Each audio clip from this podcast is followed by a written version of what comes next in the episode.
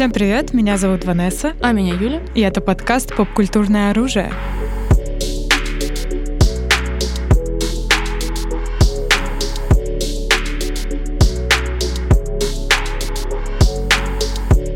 Мы с вами ждали и дождались третий сезон Sexual Education. Мы немножечко позже его обсуждаем, но я думаю, как раз-таки хорошо. Все уже точно посмотрели. Я думаю, мы можем не делать бесспойлерную часть, собственно, потому что, уже таймгэп был достаточный, и everyone who cared, собственно, уже посмотрели. Если вы вдруг не смотрели вообще Sexual Education, то мы, конечно же, highly recommend, и потом уже возвращайтесь к этому выпуску, чтобы с нами обсудить, почему это шоу такое, на самом деле, важное для вообще ландшафта современной культуры. В любом случае, если вы хотите подробнее узнать, почему это шоу так важно в современной поп-культуре, вы можете послушать первую половину подкаста, потому что мы не будем спойлерить. Всё-таки не будем?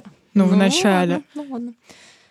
Попробуем, да. Потому что, в принципе, я думаю, что это шоу действительно как терапевт по цене подписки на Netflix, скажем так. Потому что действительно, я думаю, очень большая вообще роль Sexual Education — это в нормализации огромного количества вещей, о которых мы часто, даже наше поколение с друзьями даже не всегда говорит, да?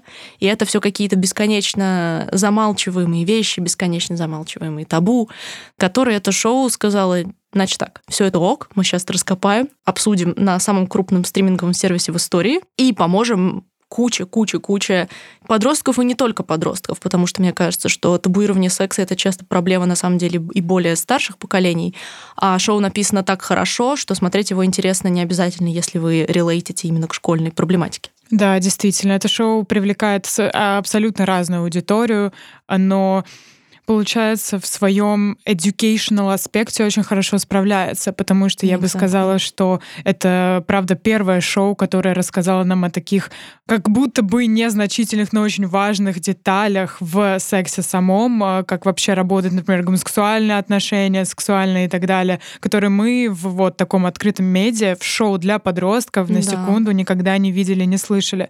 Вообще, мне кажется, что половое воспитание для меня это, возможно, лучшее шоу типа тин-драма, по крайней мере. Да.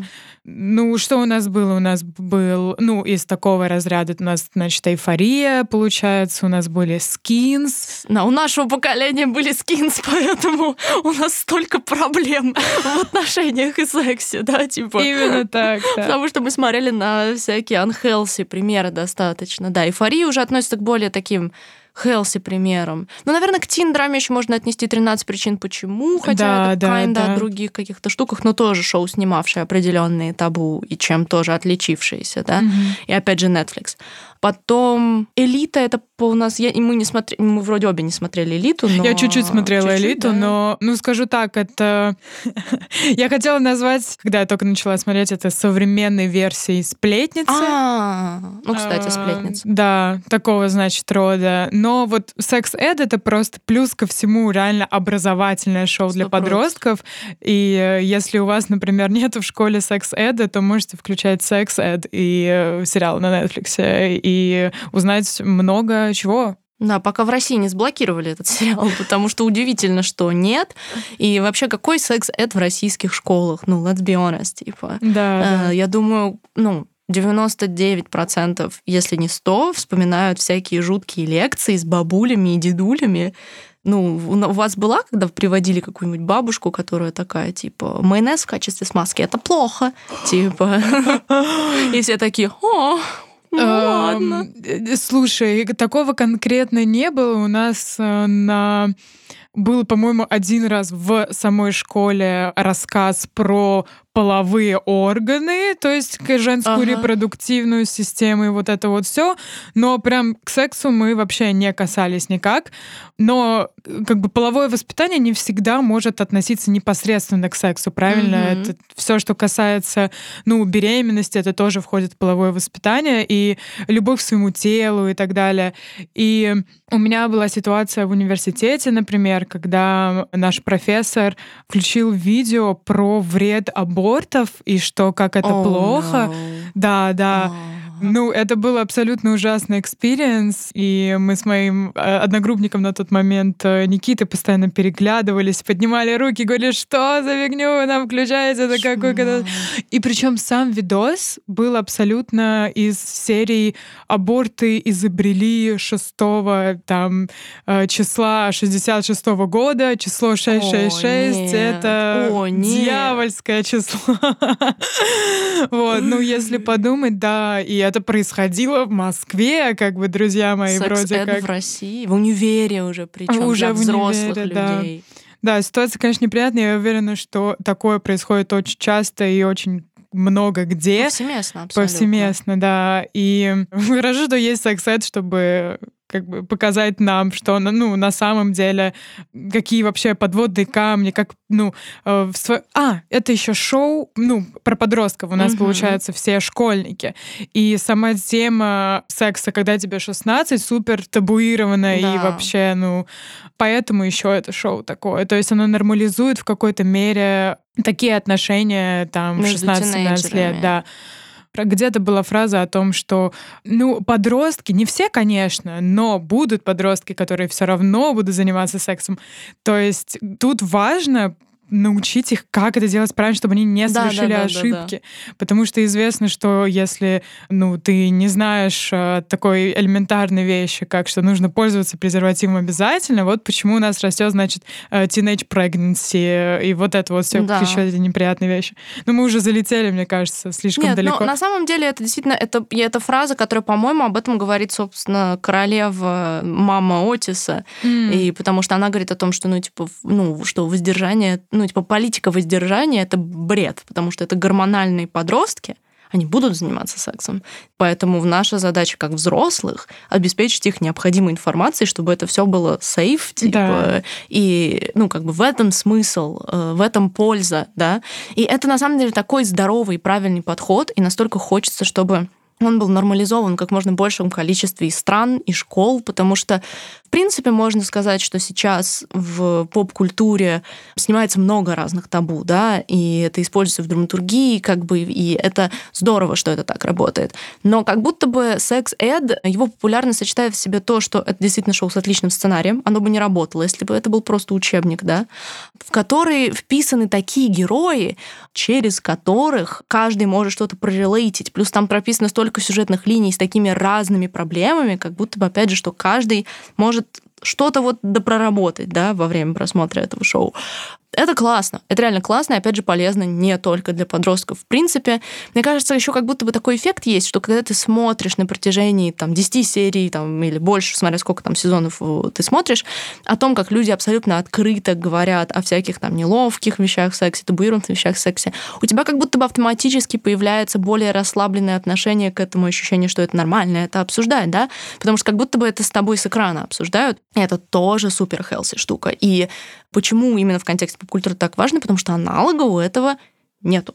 То есть реально, это шоу, которое вот получило, возможно, какую-то известность на контроверсии, то, что про школьников и про секс, и вот, это же кошмар. Ой-ой-ой. Хотя в итоге наоборот. Это как супер-френдли вообще шоу для подростков, абсолютно не harmful.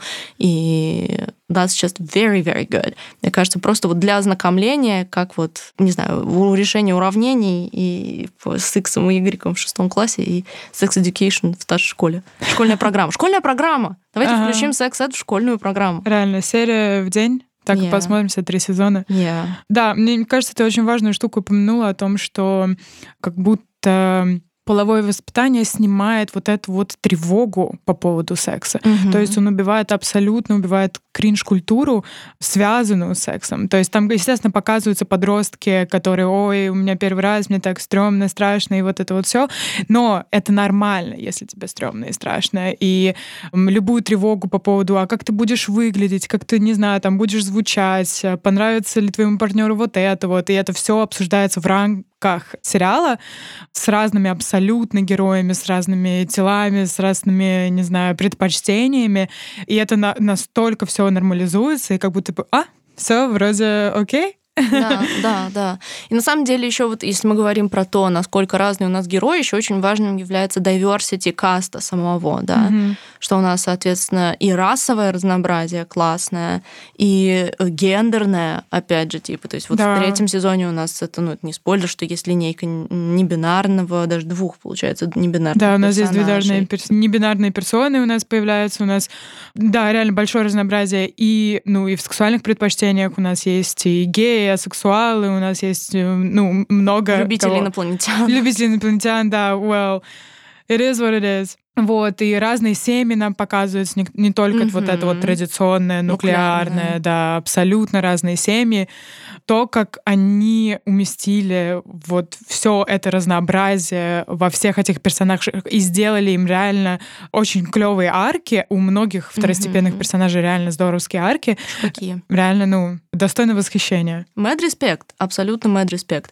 И, собственно, третий сезон, чем он отдельно порадовал, то, что, ну, как бы, ну, вообще не просажен уровень драматургии. Ну, то есть, типа, что вот... Это всегда круто, когда уже вот даже не второй, а там третий сезон, и это все равно, ты понимаешь, что да, да. планка, она еще ого-го. Ну, и понятное дело, что будет четвертый, он уже продлен на четвертый сезон, так что можем ждать. Да, мне кажется, да, помимо драматургии и всех этих образовательных аспектов, мне кажется, то, чем зацепил реально сериал многих, это его визуалом, потому что картинка точно, очень красивая. Да. И специфичная. Очень. И специфичная, да. Получается, у нас такой стиль в основном 80-е, но присутствуют элементы некоторых персонажей, там, одежды 90-х, 70-х, то есть это такой timeless, как будто бы это такая метафора о том, что это всегда будет актуально, что в 70-х, что в 80-х, что в 90-х, что в настоящее время. Да. И сам сериал британский... И geographic-less еще получается. И именно. Сам сериал британский, он вроде вот расположен где-то там в Англии, потому что они ехали на автобусе во Францию, да. Да, да. Вот, но однако же все сделано по, ну, стиль американской школы абсолютно, как в Breakfast Club, например, клуб завтрак. Так это вроде, насколько я знаю, именно осознанная отсылка, да, что да, типа да. продюсеры такие, что мы хотим, чтобы это было более восприимчиво для американской аудитории, поэтому мы покажем американскую школу, плюс еще, по-моему, Джон Хьюз, если я правильно помню, зовут режиссер как раз «Завтрак», этой... Господи, девушку в розовом, то есть вот это вот все, это как бы такой омаж вот этому всему стилистический, который, в принципе, работает, ну, как бы... Да, ну...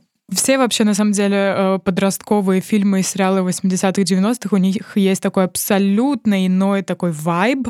И мне кажется, Sex Education очень хорошо его передает, особенно костюмами, дизайнами, их вообще персонажей. В принципе, как отдельный человек одевается абсолютно, ну, присущий этому персонажу, как, например, Отис и Мэйв. Например, у них очень часто повторяется одежда, потому что, например, Отису все равно, у Мэйв там необеспеченная семья, а вот если смотреть на более каких-то обеспеченных наших подростков, то у них просто такие суперские наряды, и каждый день что-то новое. Например, наша Grade 3 с... Да, Руби, да. Восточный пацан. И другая девушка, да. Yeah. Прекрасная наша троица любимая. Блин, ну, извините, как бы Руби, нет Руби, Queen. Да, Юля особо большая фанатка Руби оказалась после третьего сезона. Да, да. Но я думаю, можно поподробнее уже третий сезон обсуждать. Да, мы перейдем уже именно к спойлерам, если вдруг что. Да. Но на самом деле, собственно, в принципе, третий сезон, его завязка, она связана тоже, получается, как раз-таки с аркой Руби и Отиса. Ну, я сразу так скажу, обозначу, да, что я тим Руби.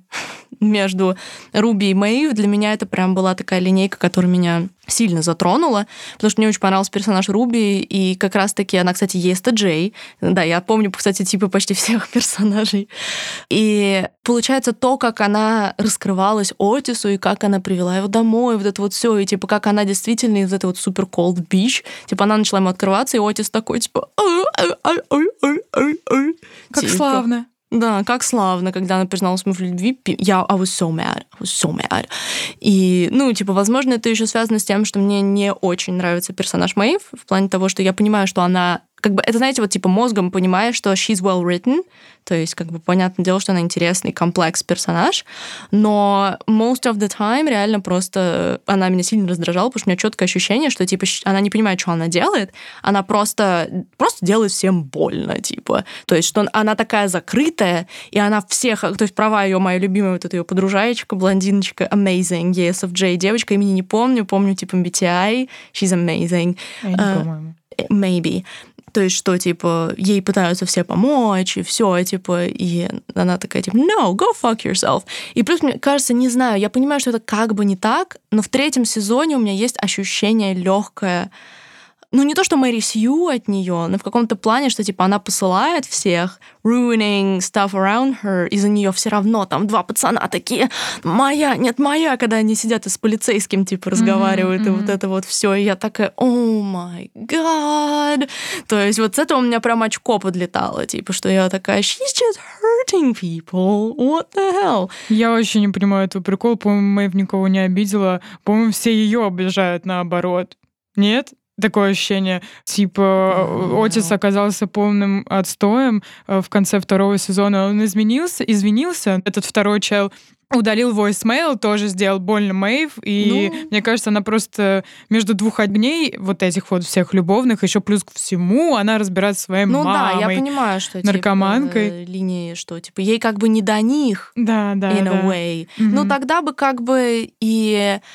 Ну, короче, это понятное дело. Мне кажется, я понимаю, что я, наверное, too critical of her. Я не знаю. Знаете, вот просто иногда возникает какая-то антипатия к персонажу, и ты уже мозгом понимаешь, что ты не совсем адекватен в его восприятии, да? Часто люди, которые испытывают антипатию к персонажу, сразу же видят себя в них.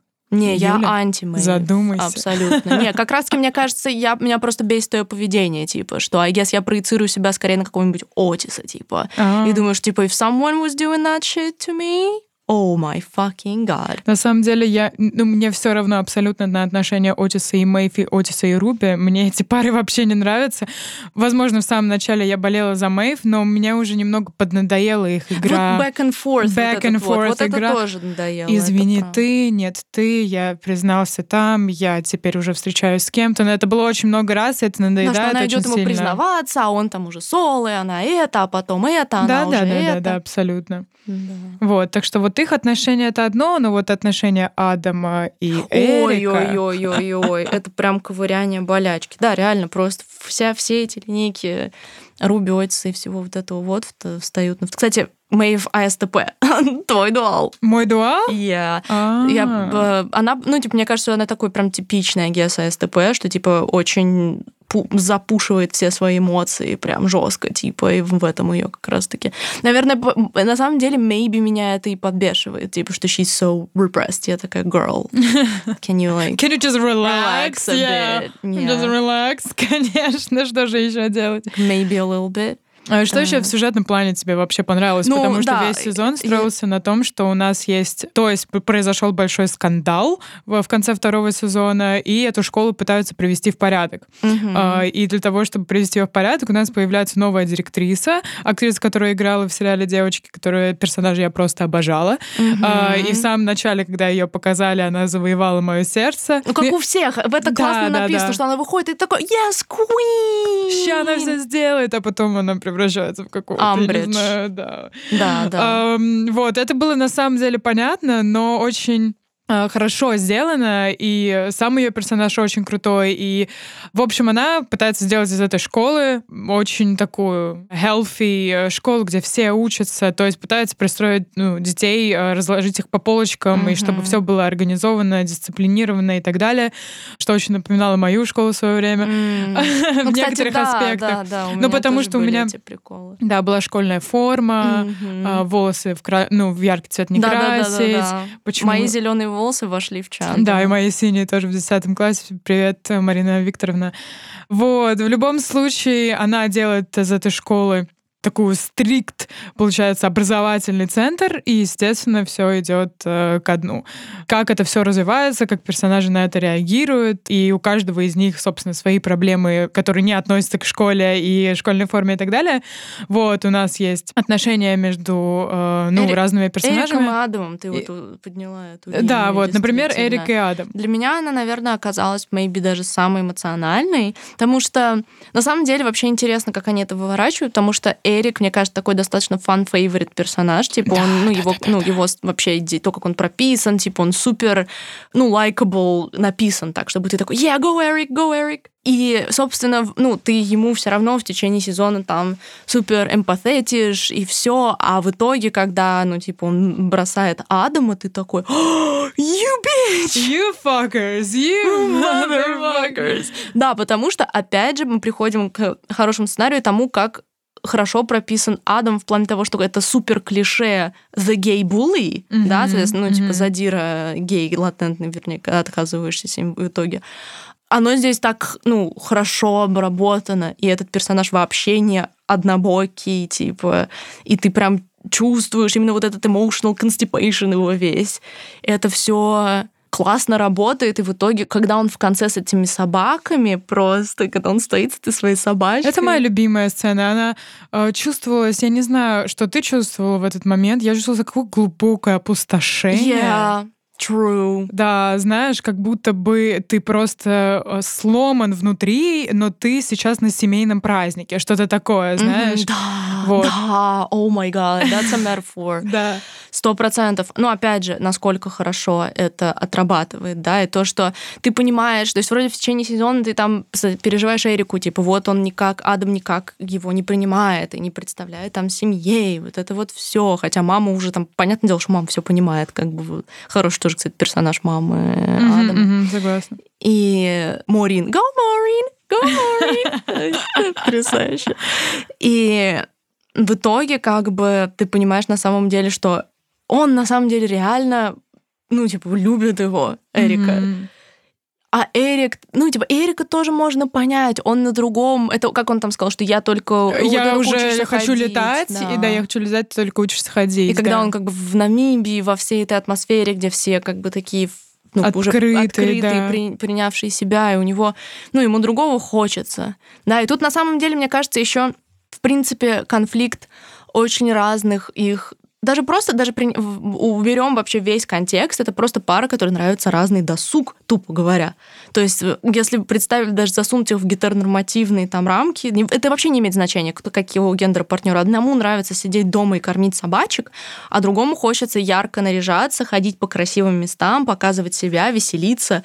И это, опять же, к нормализации вообще и гей-отношений, всего, что это абсолютно базовый конфликт пары, в принципе. Тут как бы накладывается принятие себя, но если стрип-даун, все вот это вот, то у нас остается просто два очень разных человека, которые вроде дороги друг другу, и вроде они в своем пузырьке каком-то им нормально, но все-таки партнеры — это люди, которые выстраивают вместе какой-то вектор жизни. Когда он настолько сильно различается, это сложно. И это, опять же, вот то, что меня прям так тоже, я такая, да... Ну что ж, на самом деле мне изначально не нравилась их пара, потому что я была очень зла на Sex Education за то, что они сделали этот отвратительный клишированный троп. На самом деле, вначале я тоже такая, do they? But they pulled it off. They kind of did, да. Адам просто, они сделали из него клевого персонажа, и все, что связано с его семьей, с его отцом, и так далее. Да, и как он раскрылся нам с такой очень уязвимой стороны. Мне это понравилось. И не всегда можно сохранить отношения, даже если вы там любите друг друга. Да. Действительно. И это самое отстойное. И в этом и трагедия, значит, этой пары. Вот. Лично, по моему мнению, это просто случилось слишком быстро. В сезоне самом. Не успеваешь понять, не успеваешь прочувствовать, почему. Потому что в один момент он целует какого-то другого чувака, в другой момент он понимает, что он расстается с Адамом, учитывая, что они прошли. Да. когда они только начали встречаться и так далее, как они к этому пришли. Ну, в общем, это как будто было очень-очень rushed. Если бы они это протянули еще на несколько серий в следующем сезоне, это бы как бы хитнуло хардер, скажем так. Мне кажется...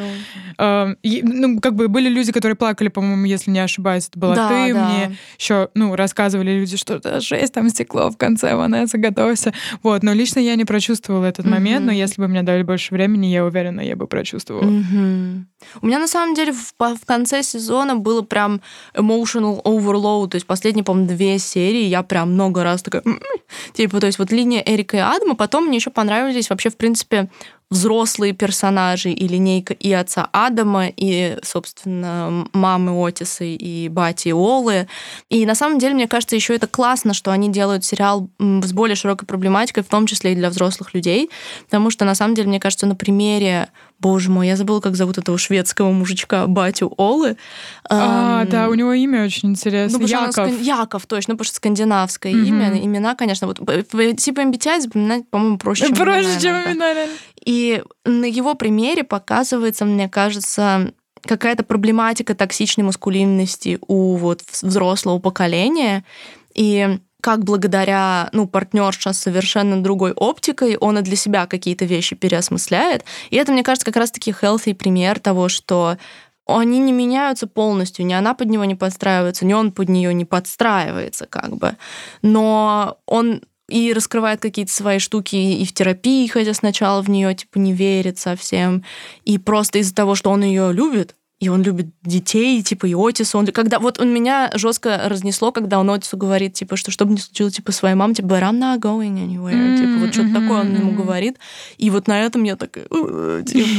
Потому что, реально, чтобы не случилось, он такой он ответственный чувак. То есть у него свои сильные стороны, И и все их сложные взаимоотношения, как она, и как ей стрёмно вообще, и им всем стрёмно. То есть это прям мне кажется, такой хороший пример вписывания другого угла, другой проблематики во все это. То есть это прям было... то есть это не моя любимая линейка вроде. То есть в течение сезона я такая, do I really care? Но под конец я такая, yeah, I really do care. Да. Да, действительно, взрослые проблемы взрослых людей есть в Sex Education, начиная от папы, собственно, Адама, и его вся линия, которая меня тоже очень тронула, реально. Да. Беременность Джин самой тоже отдельно. Как она, господи, эта сцена, где ей делали УЗИ, и человек такой, вы знаете, какие риски? Да, и она такая, да, чё, я, старородящая? Да, и сцена в коридоре, на самом деле, очень сильно показывает, как, к беременной женщине относится как, к истеричке. Да. Потому что те вещи, которые говорил этот доктор, они реально, неприемлемые. Абсолютно. И то, что она, жалуется на это, воспринимают как, сейчас мы успокоимся, все нормально, да, не обращать внимания, я просто беременна, Короче, да, и это тоже такая очень специфичная деталь, которую Sex Education нам раскрывает. Да. На самом деле, батя Адама еще одна была для меня такая супер-моушнл штука, как его монолог в доме брата, that was the moment, я тоже такая, когда он говорит о том, что я бы лучше, был вообще безработным и никем, чем был бы тобой, что, ты обижал меня, чтобы он не обижал тебя, и все, да, и это у меня прям мурашки, да, это опять же супер классно написано, и как он реально тоже как человек, который всю жизнь просто настолько зажат, раскрывает в себе какие-то вещи, что ему на самом деле нравится готовить, то есть Но, конечно, то, что в итоге Морин такая все-таки no, это слишком сложно для Адама. Это было отстойно. Хочется хэппи-энда, да? Я такая, нет. На самом деле, то, как вообще прописан персонаж отца Адама, это супер круто, как он вообще меняется в наших глазах. Вначале он был прям супер, ты испытываешь к нему реально антипатию.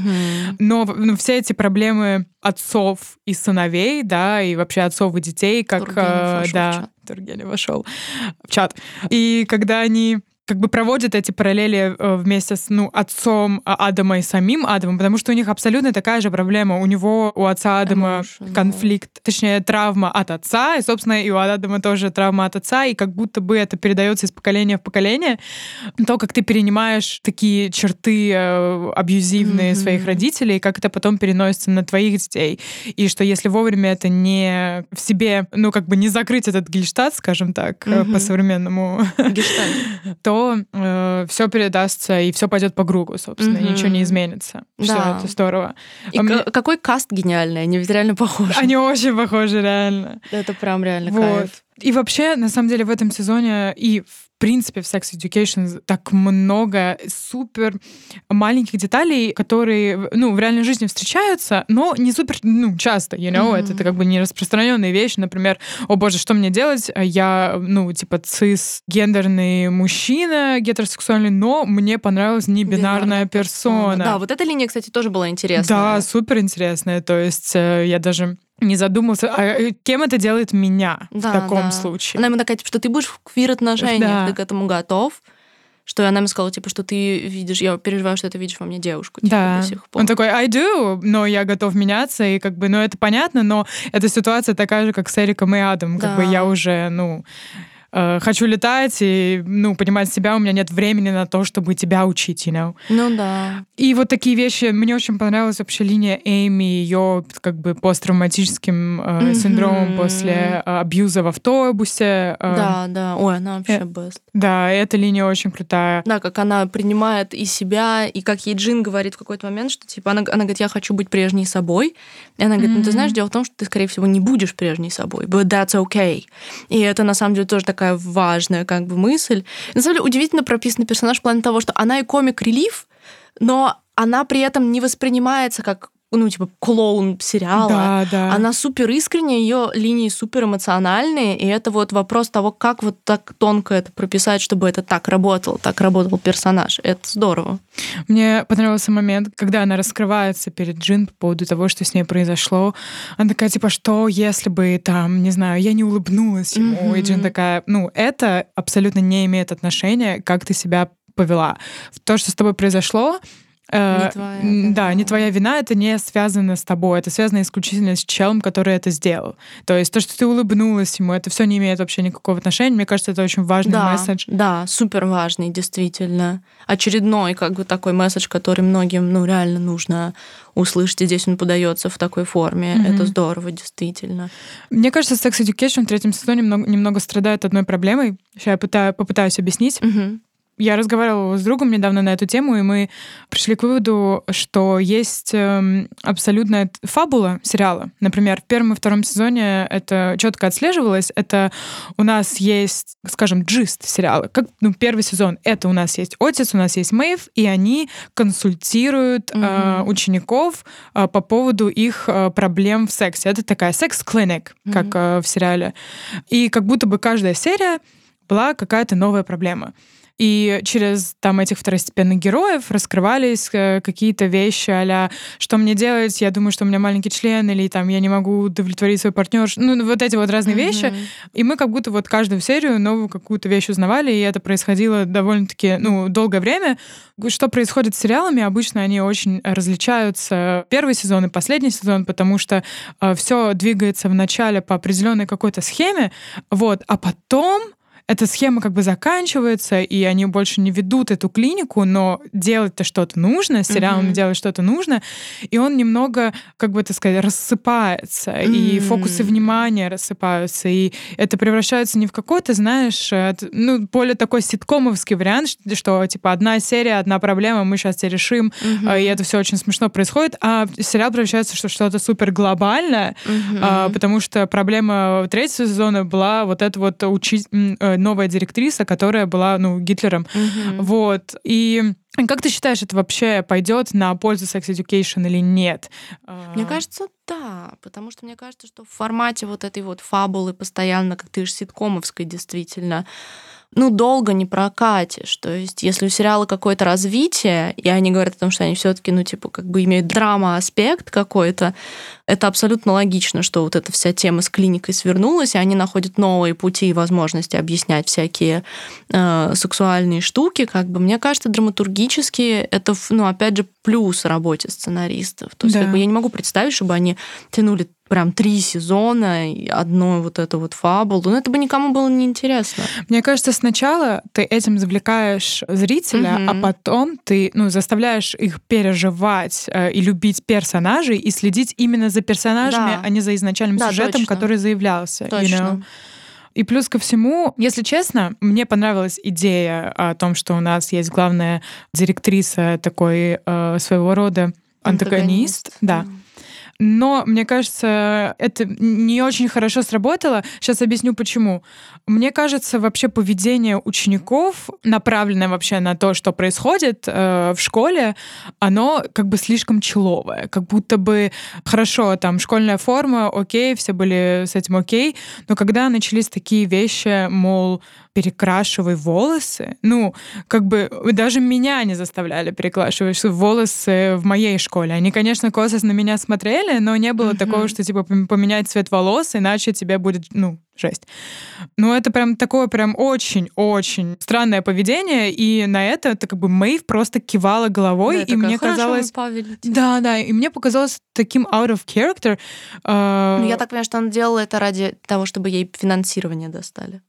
Возможно, но это дело касается не только Мэйв, это касается тоже всех остальных, наша прекрасная Элиен-любительница. И, ну, в общем, все герои как-то очень челово на это реагировали, особенно, как они челово отреагировали на то, что им повесили таблички. Да, вот это вот вообще. То есть, и, ну, это, ну, немыслимая какая-то штука. И это в школе в Англии, вы издеваетесь? Ну да. Если бы это даже здесь сделали, то, ну, все увольнение на следующий день, мне кажется, ну, потому что это слишком таблички с надписью там «Я подвел своих одноклассников, и я вообще полное чмо». Но это какая-то немыслимая штука, ну, у меня гротеск в голове. Да, гротеск. Да, супер гротеск. Мне кажется, это можно причислить к стилизации какой-то. То есть, знаешь, как то, что там только старые автомобили и ошмотки из 80-х, и все это такое. То есть, как бы оно, в принципе, немножко гротескное шоу вот во всем, кроме секса. Ну, типа. И как будто бы здесь это действительно такой ход. Ну, я согласна, что не суперреалистично. Вот что мне показалось нереалистичным, так это когда они закатили весь этот свой секс-скул-концерт. Ага. Это представить тоже сложно. Типа, это, ну, какой-то гли уже. Да. Но у нас был концерт в финале 2-го сезона, который был, ну, супер гротескный. Да, мюзикл. Да, и такое ощущение, что они взяли эту традицию и будут теперь каждый сезон заканчивать каким-то большим шоу-представлением, да. Хорошо, а помнишь, ну, момент, когда они дрались с директрисой вот в этой комнате, дергали ее за волосы? Да, где Руби там. Да, тут настолько такая странная, нереалистичная штука, типа, are you kidding me? Конечно же, это сериал, тут не должно быть все нереалистично, но, по-моему, это было, ну, короче, слишком. Too much, да. Да. Вот. Maybe, но при этом нам все равно пытаются эту Hope очеловечить, вот у нее проблемы и в браке, она не может забеременеть, и как будто бы эту линию используют для... То есть одна еще из линий того, как Отис хочет заниматься, типа, терапией, но он не уверен, делает это он только, типа, из-за того, что мама этим занимается, или это его призвание. И тут, как бы, когда вот его этот диалог с Hope, и его, типа, мама слушает, и она такая, типа, you do got talent, kid, типа, в этом, ну, то есть, что это вот реально твое призвание. То есть, как будто бы вот здесь еще вот этот момент отрабатывает. Но да, как бы я согласна, что есть какие-то не совсем реалистичные штуки. Ну да, потом еще вся линейка Олы и Лили с этими инопланетными тоже приколами. Тоже, на самом деле, ну кто, получается, боже мой, реально, кто показывал нам персонажа, который как бы into this kind of stuff, ну да, you know? Типа как бы девиация прям такая, можно да, сказать. Да, такая, ну с необычными преференсами, это прикольно. У нас был еще какой-то персонаж, по-моему, парень этой старосты, который... средневековый. Да, у которого был, да, такие фантазии средневековья и так далее. Вот, и, ну это я в очередной раз секс-эд показывает нам, что мы все разные, у нас разные preferences. Да.